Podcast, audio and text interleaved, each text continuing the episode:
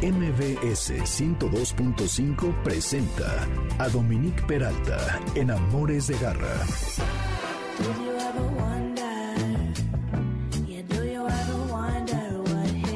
Si necesitas un héroe, vete en el espejo, dice esta canción que se llama After the Storm de Cali Uchis está presentando a Tyler. Y yo diría en este programa que más bien volteemos a ver a nuestras mascotas, que son unos héroes diarios que nos aguantan, que nos eh, acompañan y que hoy les doy la bienvenida al único programa que es todo perro y todo gato casi siempre. Esto es Amores de Garra, yo soy Dominique Peralta. Muy buenas tardes, ¿cómo van? Espero que vaya muy bien, su semana haya concluido dignísimamente, porque hoy tenemos en Amores de Garra un programa padrísimo a propósito del Día Internacional del Perro, el 21 de julio. Está aquí Vanessa Boor, que es del Metro de la Ciudad de México, para hablar de su labor y de un evento de adopción que va a tener lugar hoy, hoy, hoy, hoy en la noche, para quien esté buscando un compañerito de vida. Está también el doctor Raúl Valadez para hablar de los perros mesoamericanos y su papel en la historia, el arte, la cultura. Y la doctora Claudia Edwards, a quien conocen bien,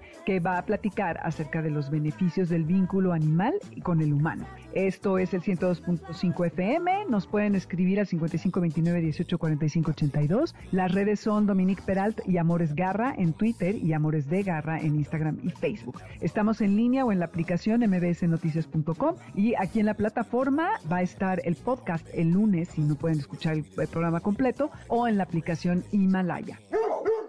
Adopción de garra. Para iniciar el día de hoy está Vanessa Boor, que es del Centro de Transferencia Canina del Metro de la Ciudad de México, que es un proyecto muy innovador, único en el mundo además, y que es, quiero decirles que tengo la primicia de saber que es hoy, eh, bueno, eh, su tercer aniversario. Están cumpliendo tres años y van a celebrar con un evento que va a tener lugar el día de hoy en la noche y ahora Vanessa les va a platicar.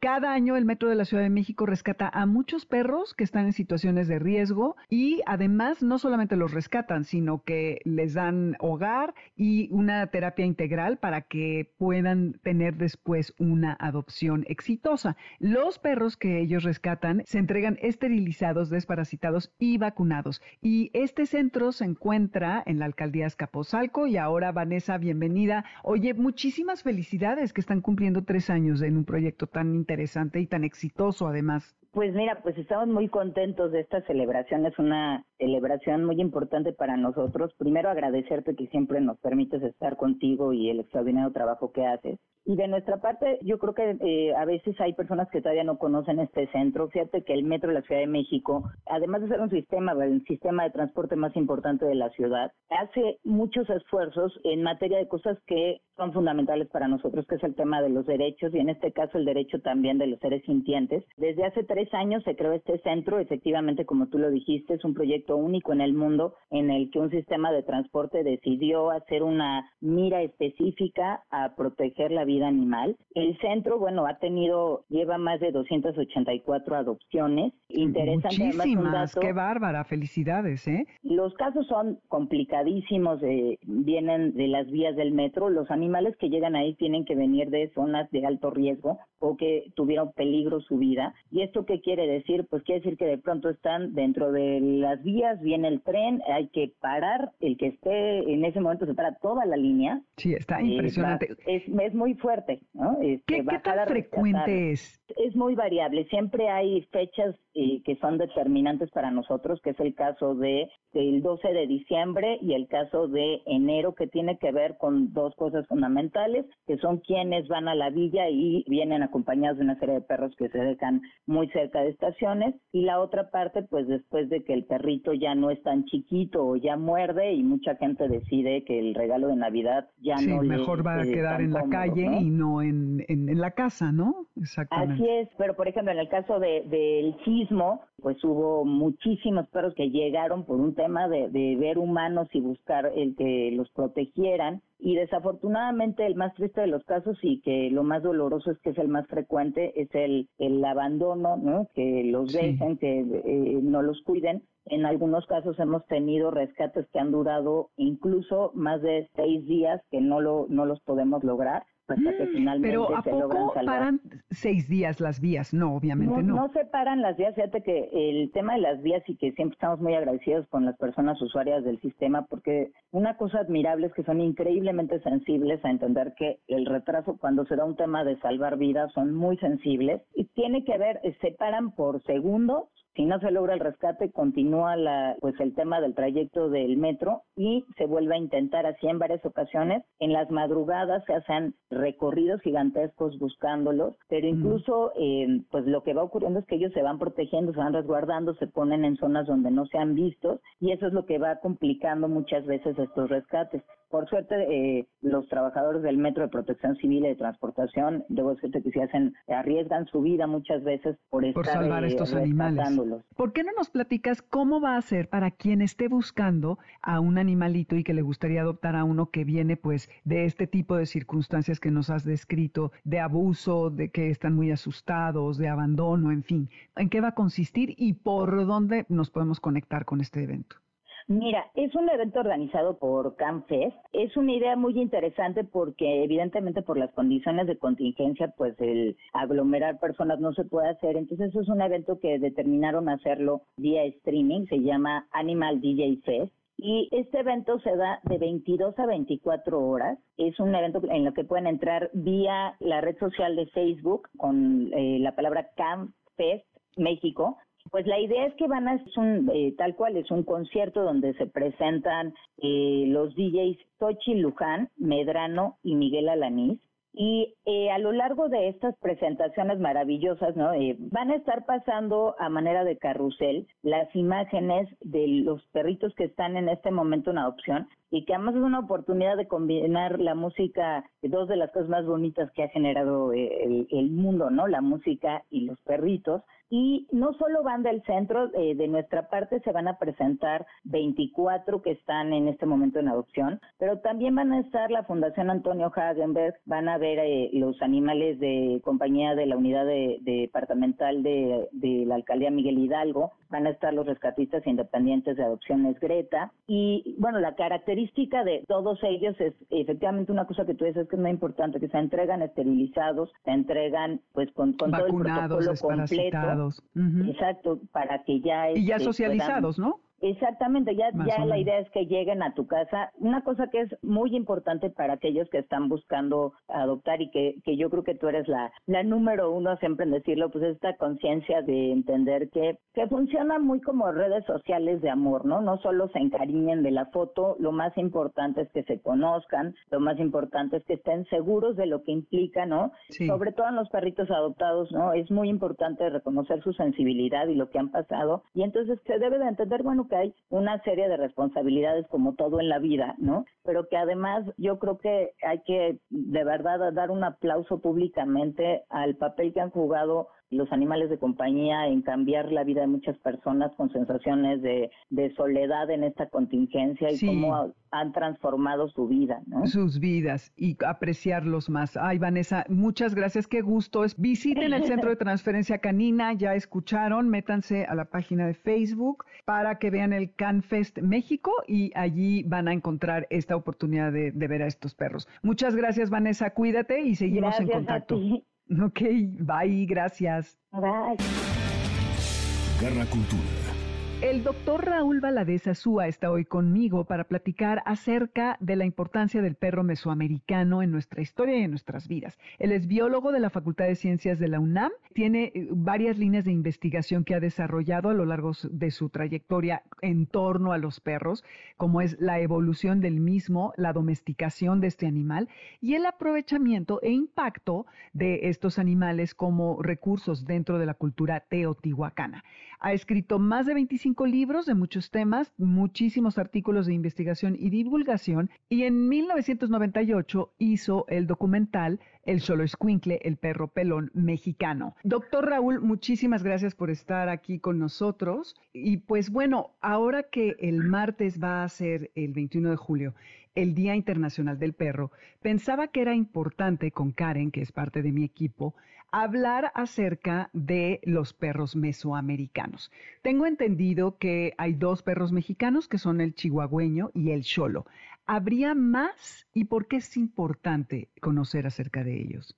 Mm, bueno, esa pregunta yo creo que se puede responder desde varias vertientes. Eh, en primer lugar, y yo creo que lo básico es que pues el perro ha formado parte de las sociedades humanas desde hace mucho, mucho tiempo y ya hablando de un perro establecido dentro de las sociedades humanas, que de todas maneras habría una historia anterior a ese momento, pero pues estamos hablando de casi 20 mil años desde que el perro, ya siendo perro, formó parte de las comunidades humanas como parte de la misma sociedad, como un miembro más de esa sociedad. Lo que significa toda esa historia en común, pues es algo que no es una, una situación tan normal, digámoslo así, dentro de la naturaleza, puesto que vemos, aunque no nos percatemos, aunque se nos haga demasiado normal, vemos una sociedad donde una especie protege a los miembros de la otra especie como si fueran parte de su propia especie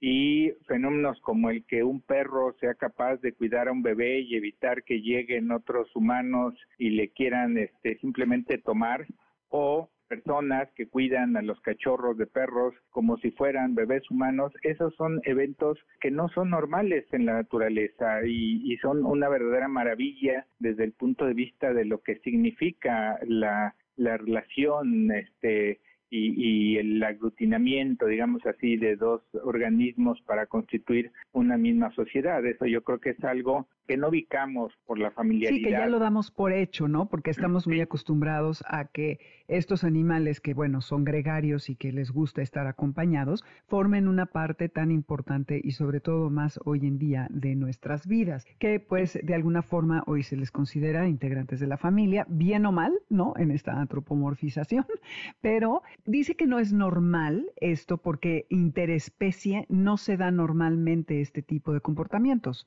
Mm, pues no, definitivamente puede haber situaciones de simbiosis entre especies donde comparten necesidades y soluciones en común, donde comparten espacios, donde conviven, pero así una dinámica en la cual uno se preocupa conscientemente del bienestar del otro no es algo normal, ¿no? Entonces creo que eso es algo que todos deberíamos de tener en cuenta para concientizarnos de que el perro no es cualquier cosa. Lo hemos hecho cualquier cosa, pero no es cualquier cosa y por otro lado, pues eh, lo que significa ya propiamente la historia de esa relación que lleva a que en cada región del mundo se haya pues eh, dado impulso a formas de interacción particulares, peculiares y en el caso del México antiguo a formas de perros que respondían a ciertos intereses a ciertas necesidades o que simplemente surgieron, el hombre los dejó vivir como tales y perduraron al paso del tiempo, todo eso constituye también un legado, un legado histórico, un legado cultural que vale la pena también salvaguardar y proteger, pues porque es, es nuestro patrimonio, forma parte de nuestra esencia cultural.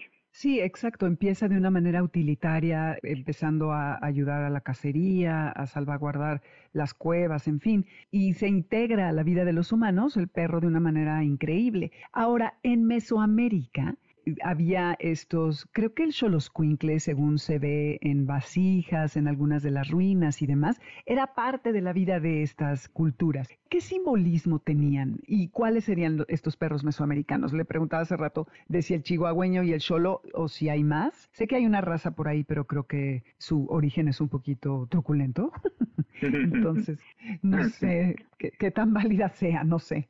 Bueno, en primer lugar, también es importante destacar que dentro de todo el universo antiguo, muy pocos, pero muy, muy pocos lugares existieron en el mundo donde el perro haya llegado a tener una importancia tan relevante como la que se dio aquí en el México antiguo. Ciertamente, pues, perros ligados a algunos aspectos simbólicos los puedes encontrar en muchos lugares, pero aquí el perro formaba parte de todo, todo, absolutamente.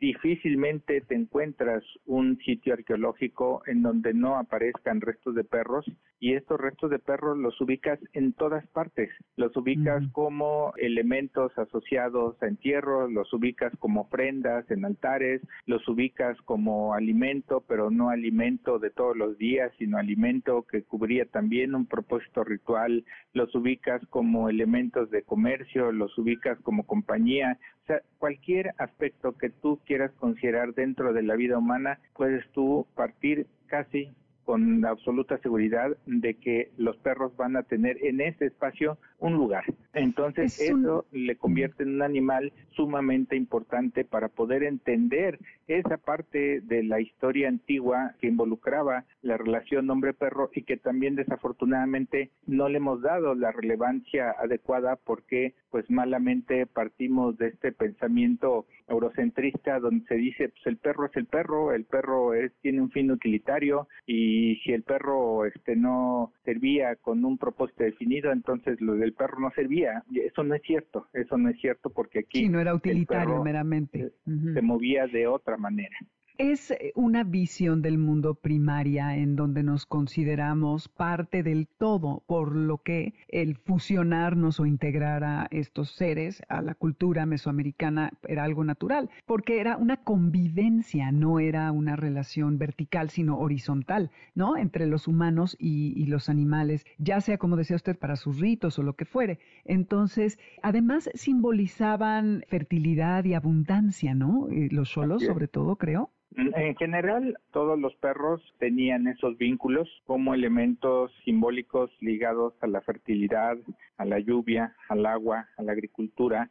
Esto porque hemos podido corroborar que el ciclo reproductivo del perro se empalma en muchos aspectos con el ciclo biológico o el ciclo del agua, el ciclo de la lluvia y el ciclo del maíz. Entonces, ah. este dado que estaba siempre esta asociación de que el perro en su ciclo reproductivo llegado a tal momento era equiparable al momento en el que la cosecha se estaba dando o empezaba y que la lluvia estaba en tal o cual momento, entonces se aglutinaba para el hombre mesoamericano, se aglutinaban estos aspectos y todo constituía parte de un solo evento, de un solo fenómeno. Entonces, por eso se dio esta liga entre todos estos aspectos de lluvia, fertilidad, agricultura, riqueza y el perro como tal. Mm, qué interesante, eh, sí, porque ¿y, todavía siguen siendo así los ciclos? No. Sí, en, en términos generales sí, quizá con pequeños cambios por todos los, los aspectos climáticos de las últimas décadas, pero eh, pues eh, pongo un, un ejemplo muy sencillo. Ahorita en lo que es junio, julio, empiezan las lluvias, pero también junio, julio es el momento en que nace las camadas del primer ciclo reproductivo. Entonces, ah. esa asociación se mantiene, se mantiene año con año junio, eh, desde final de mayo, junio sobre todo, empiezan las camadas de perritos a hacerse presentes por aquí por acá y es también el momento en el que este, empiezan ya las lluvias a manifestarse y es el momento en el que termina la siembra del maíz y se espera que haya un buen destino, que haya una buena temporada de lluvia. Entonces esta asociación de estos tres aspectos pues le daban al hombre un sentido, una forma también de interpretar el destino. Si yo veo a los perros que están en tal o cual momento, significa que la circunstancia del ambiente es así y así. Entonces ellos al juntar todo eso, pues veían que el perro era parte de ese todo, que tanto era mensajero como también un símbolo de cómo año con año se iban dando estos eventos climáticos, eh, agrícolas, en fin. Sí, la sincronía con la naturaleza. Y al mismo tiempo también se les consideraba estos compañeros hacia el último viaje, una vez que se moría la persona, lo enterraban con su perro porque era el guardián, el que lo iba a acompañar y acompañaría su alma al otro lado, ¿no? También. Eh, sí, aunque esta eh, tradición yo creo que pues se ha sobreestimado en la práctica como tal porque pues en realidad lo vemos en ciertas culturas, en ciertas épocas, pero no todas las culturas lo vivieron de esta manera. Por ejemplo, la mesoamericana sí. Eh, no, la mesoamericana sí, pero como digo, no en todas eh, las épocas ni en todas las regiones. Esto sobre todo tiene liga con eh, las culturas del occidente de México, donde sí vemos manifestaciones de ese estilo desde tiempos tempranos y posteriormente a través de movimientos migratorios la tradición se establece también aquí en el centro. Pero en culturas anteriores de aquí del centro, por ejemplo, Teotihuacán, yo he trabajado los sitios teotihuacanos desde mediados de los ochentas y jamás, jamás he visto un entierro teotihuacano donde haya un perro como compañía.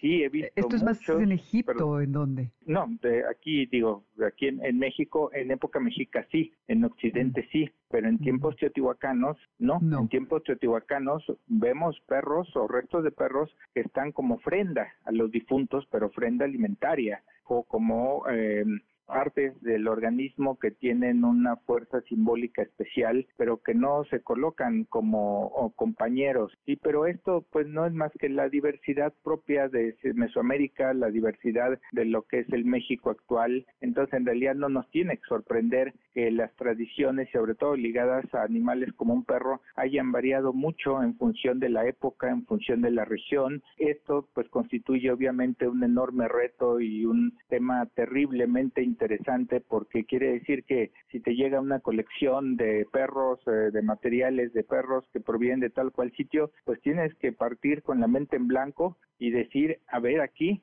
cómo se daba esta relación entre hombres y perros, que no significa que se vaya a reproducir nada de lo que he visto antes, o a lo mejor algo se da, pero eso lo sabré cuando la investigación avance, no después, pero no antes.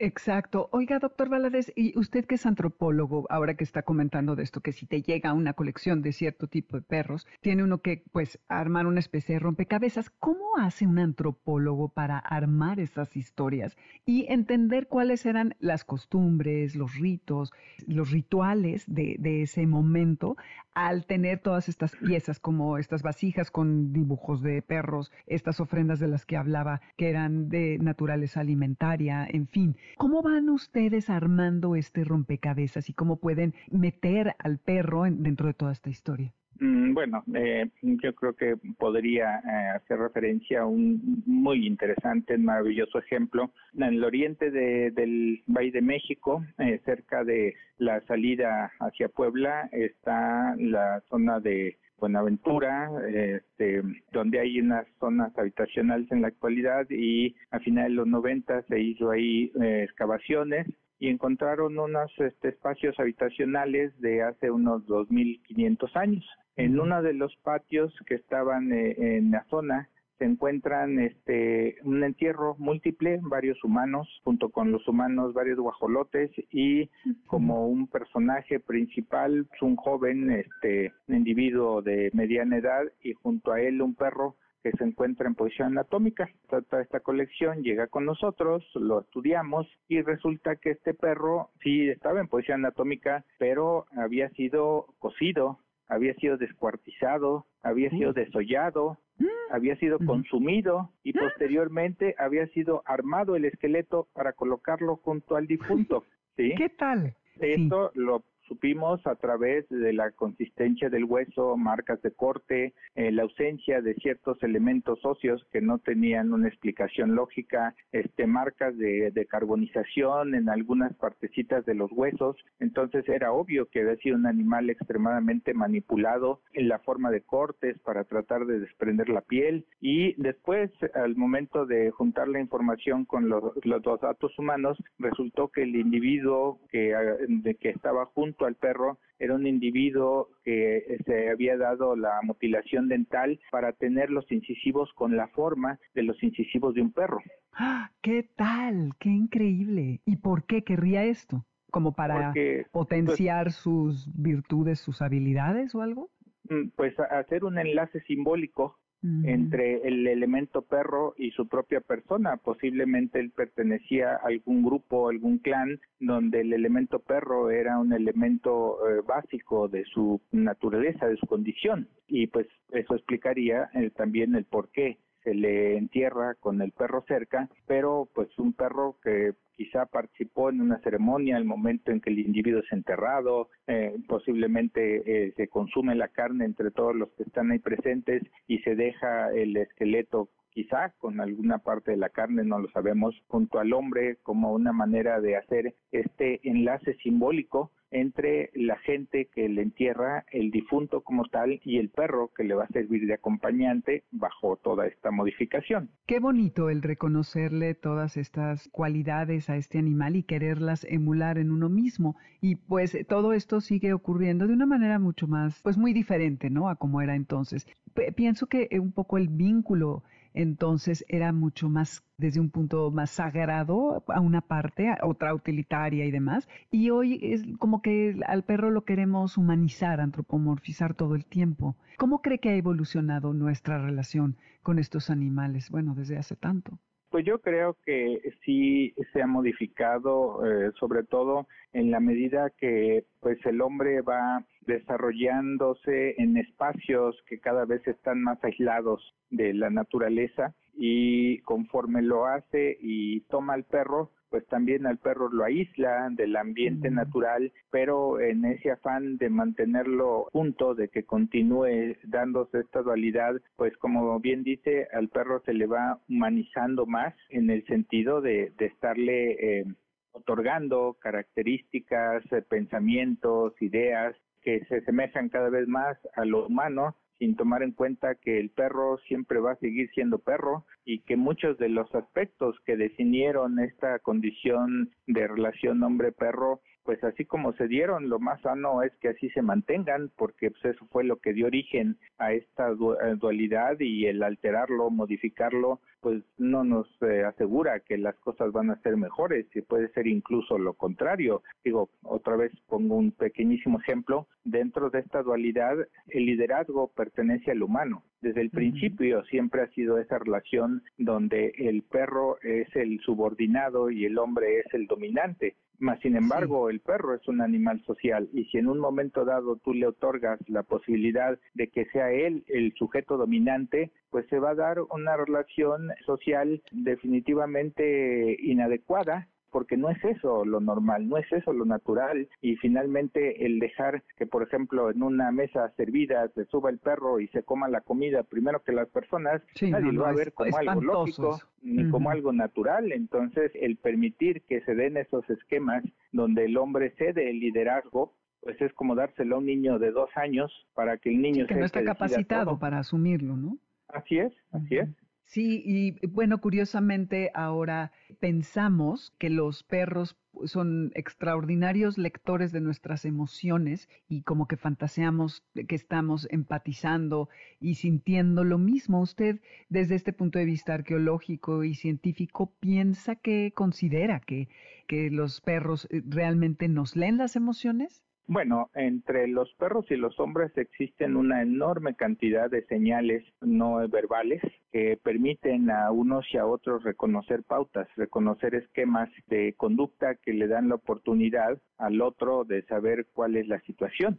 En el caso del perro, pues sí, el perro definitivamente ubica muy bien los estados de ánimo de la gente, sobre todo en la medida que se manifiestan como actitudes de liderazgo, si hay una persona que es eh, a quien reconoce como líder que está en un momento dado molesto, no es extraño que el perro prefiera retirarse un poco porque sabe que el líder este, no está en condiciones de, jugar o de participar dentro de algún tipo de diversión y también en ese sentido pues hay muchas ocasiones en que las personas ubican que un perro puede estar enfermo o algo así tan solo por lo que significa el ubicar eh, los espacios de sueño, la cantidad de hambre. En ese sentido no necesita estar un perro enfermo así con manifestaciones obvias un cuadro clínico bien definido para que mucha gente diga, tú tienes algo, ¿verdad? Eh, lo que pasa es que no has querido comer o no te veo como siempre. Entonces hay muchos, muchas eh, señales a ese nivel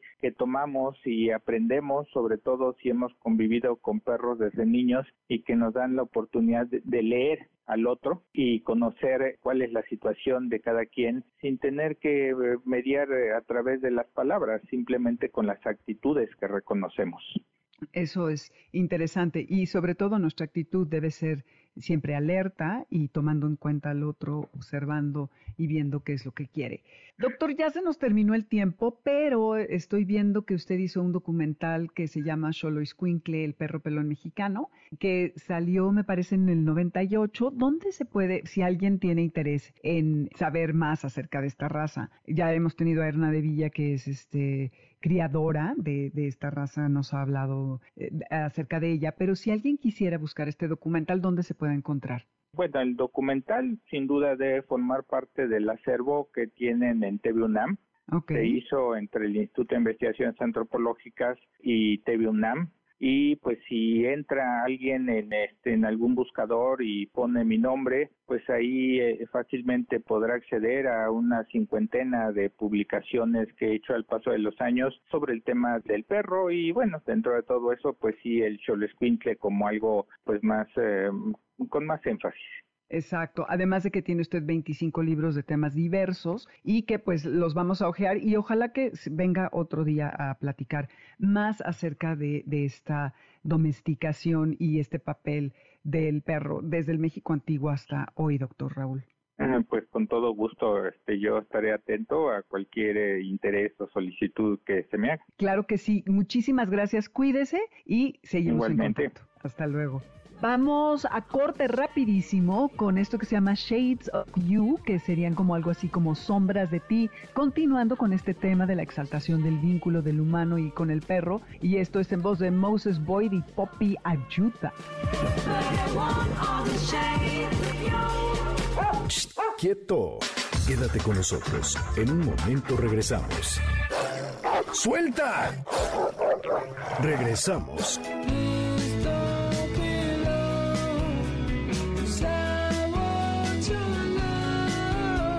Selfless de los Strokes. Esto es Amores de Garra, es el 102.5 FM, MBS Contigo en Casa, con el hashtag, ya saben, estamos siempre para acompañarlos. En Spotify tenemos la lista con la música que ponemos aquí en el programa. El teléfono de nuestro WhatsApp es 5529 las redes Dominique Peralti Amores Garra en Twitter y Amores de Garra en Instagram y Facebook. Estamos en línea en la aplicación mbsnoticias.com y todo, como les decía, el podcast y todos los podcasts lo van a poder encontrar en Himalaya y por aquí en mbsnoticias.com.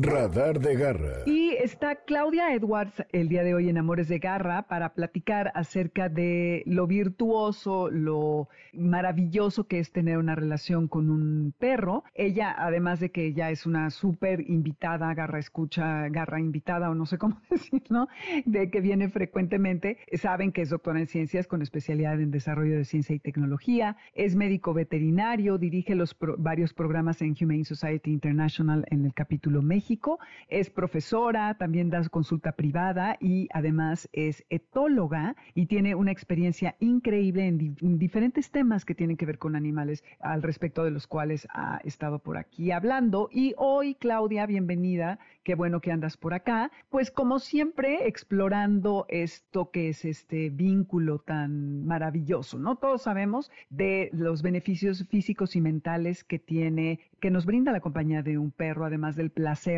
de que estén olfateándonos y que los podamos acariciar, pero pues va más allá y traen muchos beneficios. Entonces, eh, la compañía de un animal es invaluable. ¿Cómo celebrarlo ahora? Bueno, es un día, el 21, que se exalta esta relación de los perros, el Día Internacional del Perro, pero ¿qué dirías tú que es sobresaliente en tanto a este vínculo?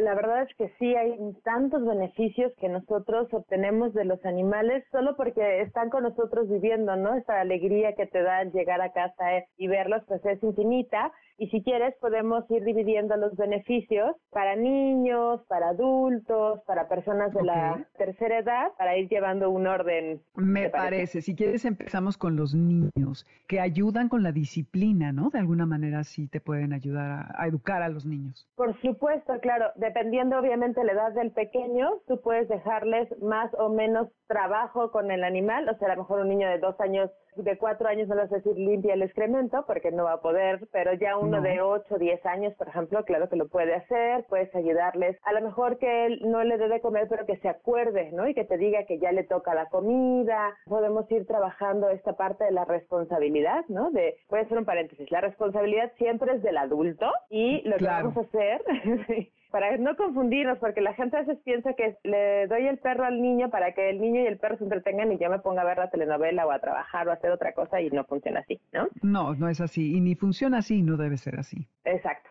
Entonces, pero nuestra responsabilidad y dependiendo la edad de nuestro pequeñito, le vamos dando tareas que van a ayudar a construir esta responsabilidad, a que ellos tengan, por ejemplo, esta parte de la conciencia del mapa de tiempo. A lo mejor a un niño ya más grande ya puede acordarse cuándo es cuando le toca la cita del veterinario, que es 15 días o un mes después, ¿no? Y podemos ir ayudándoles a administrarse. En realidad hay muchas cosas bien positivas de que los niños crezcan en este sentido de la responsabilidad, porque hay más, pero ahorita vamos a hablar sobre responsabilidad, con los animales. De hecho, me ha tocado gente que dice, oye, es que sabes que yo le compré, le adopté el perro al niño, pero pues no se hace responsable, entonces lo voy a quitar. Y ahí lo que le enseñamos es totalmente lo contrario de lo que queríamos enseñar, porque si lo que quiero es enseñarle responsabilidad y si el niño se vuelve irresponsable, le quita el problema, la, Exacto. no le das oportunidad que lo resuelva, ¿no? No le estás no le reconoces la capacidad de poder hacerlo. Por supuesto, y además le enseñas que los problemas el día que ya no quieres, pues los desapareces, ¿no? Mm, Entonces ahorita es el perro y después es la esposa y los niños, ¿no? Entonces, qué bárbara, sí, exacto. Debería tener en mente eso, ¿no? Yo una vez hablaba con alguien que me dijo, oye, yo sé que tú acomodas animales, te los voy a dar porque mi hija los tenía que cuidar, pero los cuidé yo, ah, pues que a gusto tu hija. No, qué cómoda. y me dice la persona unos días después que lo vi, me dice, doctora, ya lo pensé muy bien y no, hablé muy seriamente con mi hija y le dije, tú lo que hiciste, tienes cuatro años con tu perro, es tu responsabilidad y vas a cumplirlo. Me dice, y en realidad ahora lo estaba haciendo muy bien, como que volvió a agarrar ese ánimo y lo, lo saca a pasear y lo está cepillando todos los días y ha sido mucho mejor. Y ya, ah, ¿verdad? Así es, esa es la enseñanza que quieres, ¿no? La de, sí, está bien, deshazte del animal, ¿no? Así es, y no, no son objetos de desecho, ¿no? Y además, para los niños los pueden ayudar a que crezcan más seguros y más activos. Esa es otra de las ventajas maravillosas. Vivimos en un país con una obesidad infantil tremenda y los animales, por supuesto, nos ayudan a no ser sedentarios, ¿no? En, esta misma parte de, ok, hay que salir con el perro a caminar y si no puedes salir, pues entonces jugamos, aunque sea dentro de la sala un ratito con ellos o con el gato, también se puede. Una de las cosas que se ha visto con los animales, con los perros y con los gatos es que te activan físicamente y claro que es mucho mejor que el niño esté jugando con el perro o con el gato a estar sentado en la tele en los videos juegos toda la tarde, por ejemplo, ¿no? Mm, claro, exactamente. Por ahí leí que había un efecto que surten sobre la presión arterial en situaciones de estrés. Me estoy desordenando, ¿eh? Ya me vas a regañar. Sí, ya vi. no me vas a regañar. Ok, me voy a guardar ese comentario para cuando lleguemos a lo más adulto.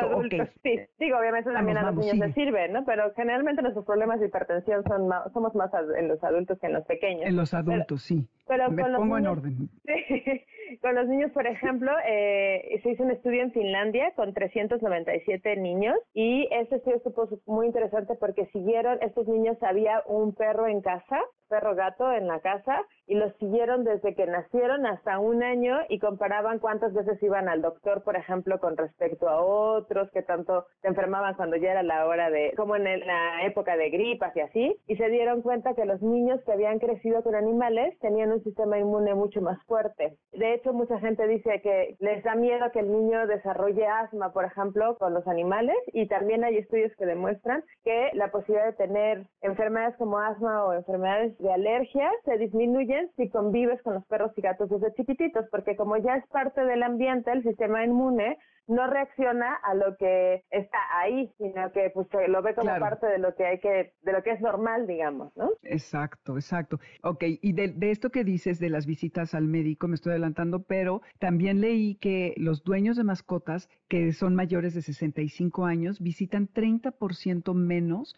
al médico cuando tienen mascotas. Sí, incluso este beneficio, adelantándonos, pero, pero queda muy bien en el momento, este beneficio también se ve, por ejemplo, en asilos de ancianos en donde hay personas que van a hacer terapia con animales ciertas semanas. Las personas que reciben incluso esta terapia, aunque no es diario, también tienen este beneficio. Van menos al doctor que los que nunca reciben nada de contacto con animales. Así que sí. ¿Y por qué crees que sea, Claudia? ¿Por qué es algo que te ilusiona, lo que esperas? ¿Por qué tienes un contacto físico que puedes acariciar y tocar al, al animal? ¿Por qué crees que sea que te aliviana el alma, digamos? Ambas cosas. De hecho, se han hecho estudios psicológicos preguntándole a las personas como cosas muy específicas de personalidad, con test muy especiales y cuando ellos conviven con los animales, cómo se sienten. Y emocionalmente, las personas reportan que cuando están con el animal se sienten más felices y se sienten mejor que cuando no lo tienen. Entonces hay un efecto psicológico mm. muy claro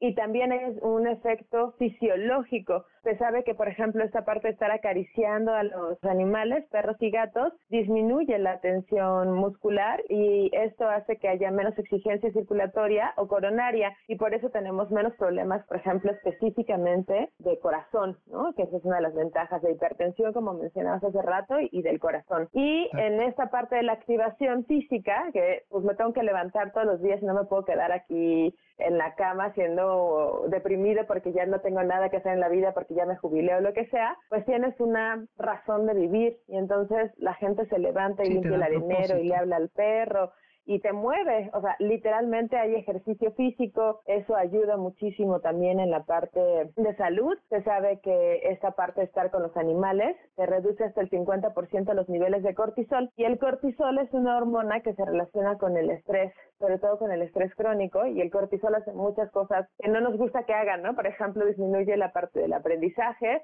pero también ataca el sistema inmune. Entonces, cuando estamos muy estresados, nos enfermamos más fácil porque estamos inmunosuprimidos Luego tenemos otras consecuencias que puede ser como justo la, hipertensión arterial. Entonces, al disminuir los estudios que se han hecho de gente que tiene animales, como se disminuye hasta el 50% los niveles de cortisol, pues disminuye el 50% de la posibilidad de tener todas estas enfermedades. Enfermedades cardiovasculares, ¿no? Sí. Sumado a que liberas endorfinas, porque estás feliz. De hecho, ahora se están haciendo estudios tanto de los animales como de, los, de las personas y tú te ponen fotos para ver qué parte de tu cerebro se ilumina cuando ves a la persona que amas.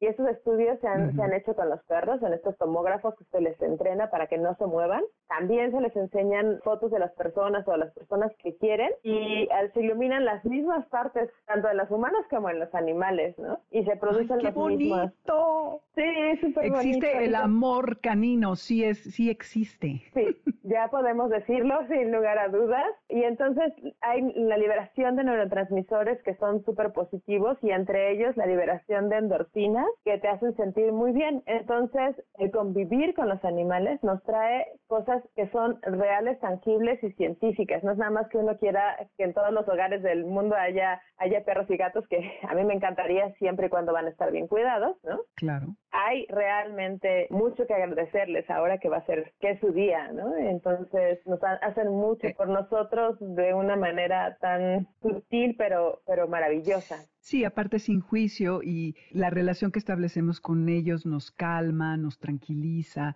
cuando estamos estresados o ansiosos. Su compañía ayuda a aliviar la soledad. Son un gran estímulo, como decías, para salir a, a ejercitarnos y sustancialmente pueden mejorar nuestro estado de ánimo y ayudarnos porque el cuidar de un animal nos ayuda a sentirnos necesitados, queridos, y así podemos enfocar las necesidades, por ejemplo, tanto alimentarlos como sacarlos a pasear, llevarlos al doctor y demás, nos saca de nosotros. Entonces no hay nada que alivie la soledad o el llegar a la que se está moviendo de tu animal o a los maullidos emocionados de tu gato, que sin duda, como tú dices, ya está probado científicamente. Incluso que hay estudios en donde nosotros le transmitimos el nivel de cortisol que tienen los perros está directamente relacionado con el del dueño, tutor o como le quieras decir, porque hay esta vinculación en donde hay como una transferencia. Y, a mí me llamaba la atención que me decían que no es al revés, el humano se lo transfiere al perro, el, estado de estrés, no, no el cortisol, que eso hace que se le dé el cortisol,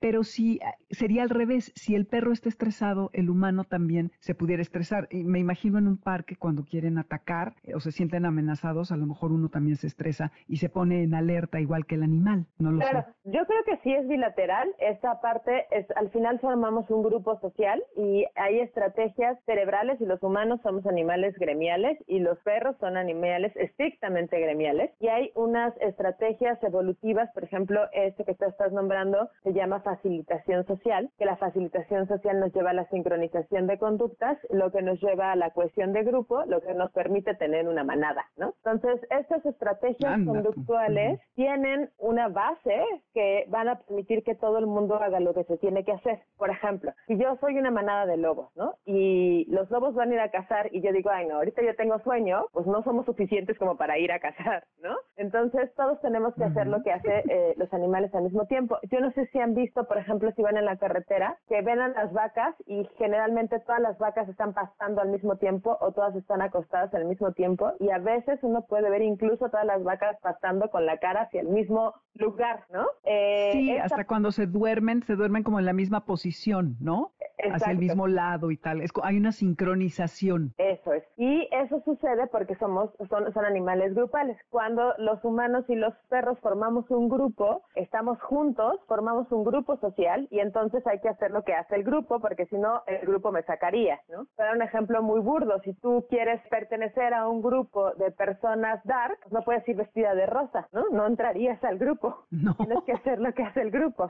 Ni de blanco, ¿verdad? Claro, tendrías que ir así de negro, ¿no? Con, con, y te gustarte cierta música, no vas a poder llegar con Luis Miguel. Pasa lo mismo con nosotros y los animales. Y por supuesto que si mi perro se siente mal, yo me siento terrible y me siento estresada y, y si lo veo él sufriendo y vomitando, pregúntale a la gente cómo no se angustia, ¿no? Y los perros igual, si te ven triste o el gato, hasta van y te lamen las lágrimas, intentan estar contigo cerca, esta especie de cosas que la gente se reporta como el animal, el gatito, el perro, me estaba consolando, sabía que estaba triste. Por supuesto que lo saben, ellos pueden leer mm. las microexpresiones faciales. Los perros son miopes, pero de cerquita nos ven perfecto y pueden ver más rápido que nosotros cómo cambian nuestras microexpresiones faciales y saber si estamos tristes, enojados y después de eso viene un grito, si viene un apapacho, si vamos a correr. Entonces ellos pueden identificar todo esto, más cosas que nosotros no sabemos muy bien cómo lo hacen, ¿no? Pero la subida y la bajada de la glucosa, la, la, la parte de los infartos, muchas cosas que hacen que, por supuesto, si yo estoy mal, el perro también y el gato también se sientan mal y entonces tenemos que tratar de estar todos bien, ¿no? Exacto. Oye, acabas de decir que los perros son miopes. A ver, a ver, ¿cómo es eso? Sí, los perros ven borrosito de lejos. En realidad ven bien de más cerquita. Y sí alcanzan a ver colores, algunos, no todos, pero sí ven este, azules, verdes, amarillos, tienen eh, algunos conos y bastones, pero son miopes. a veces yo no sé si han fijado que el perro como que de lejos no te reconoce tan claro hasta que le hablas, por ejemplo, si es que no le llega el olor, porque ellos pues nos identifican por el olor, también como uno se acostumbra a los caminados, yo no sé si alguno de ustedes es miope, pero yo sí, entonces no me reconoce a la gente porque ya, ya ubicas cómo camina esa persona, ¿no? La silueta, los perros de lejos hacen... claro, sí, sí. Ahora, no sabía, con los niños, se me olvidó decirte,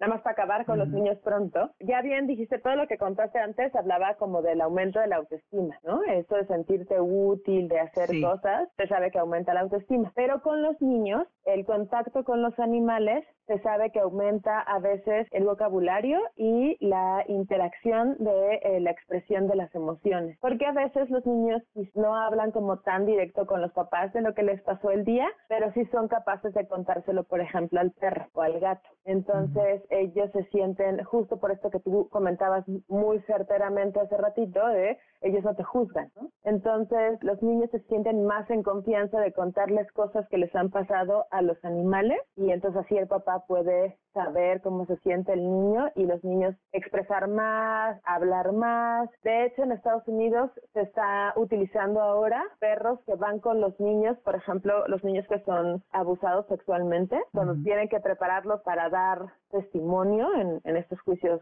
muy de película gringa, los perros los acompañan y eso les da fortaleza a los niños para poder dar su testimonio. Qué maravilla, sí, sí he oído de, incluso hay un caso que me contaba una psicóloga de un niño que tenía que hacer una lectura en frente de todos los compañeros en el salón y que se sienta y de pronto le llega el gatito de la escuela y se sienta en su regazo y de estar muy nervioso y estar titubeando, empezó a hablar clara y fuertemente porque el animal, su presencia encima de él, lo tranquilizó, ¿no? Es como esa cualidad que tienen de centrarnos en el momento. Sí, la verdad es que es maravilloso y además hay justo estas terapias que se hacen de lectura con niños, se hacen en, en albergues. En la Ciudad de México sé que hay un lugar que lo hace como por, por Miscuac, pero en Estados Unidos se usa mucho que la gente va, por ejemplo, a los albergues en las tardes con los niños a leerle al perro. Entonces, claro que el perro está acompañado, mm. recibe atención y esto es muy bonito, pero además, por ejemplo, el niño no, justo no tiene miedo de que si se equivocó la palabra le digan, ¡ah! No, eso no se dice así, este, si no lo lee corrido, porque le está leyendo al perro y el perro se va a echar ahí a escucharlo y nunca lo va a juzgar. Entonces, para los niños, soltarse para leer en voz alta en estas terapias es de verdad increíble. Sí, ojalá que todos nos diéramos más el tiempo, ¿no? De poder hacer este tipo de actividades. No sabía que esto existe, qué maravilla. Ay, pues qué, qué bien, Claudia. Y pues bueno, ¿en dónde te podemos encontrar? Pueden seguirnos en nuestras redes de Human Society International, tanto en Facebook como en Twitter y en Instagram, que es HCI México si nos encuentran y cualquier cosa, pues ahí estamos para servirles y es un placer, como siempre, estar contigo. Ay, al contrario, gracias a ti, mi querida Claudia. Y pues ya vieron, las mascotas son grandes lubricantes sociales, nos ayudan a mantener eh, una relación sana con nosotros mismos y además a conocer gente también y a sentirnos bien y a salir a pasear y a disfrutar de la vida. Así que sigan todos los consejos de Claudia, que son muy valiosos. Hasta aquí llegamos hoy en Amores de Garra. Sigue que ruede la rueda con Lalo Jiménez. Yo soy Dominique Peralta. Lo que están escuchando de fondo es Lucinda Williams con esto que se llama the, When the Way Gets Dark, cuando el camino se vuelve oscuro. Esperando que tengan mucha luminosidad. En nombre del equipo de Amores de Garra los saludamos Alberto Aldama, Álvaro Pérez, Karen Pérez, Moisés Salcedo, Adriana Cristina Pineda y Ernesto Montoya en los controles. Soy Dominique Peralta y nos escuchamos la próxima semana. Cuídense.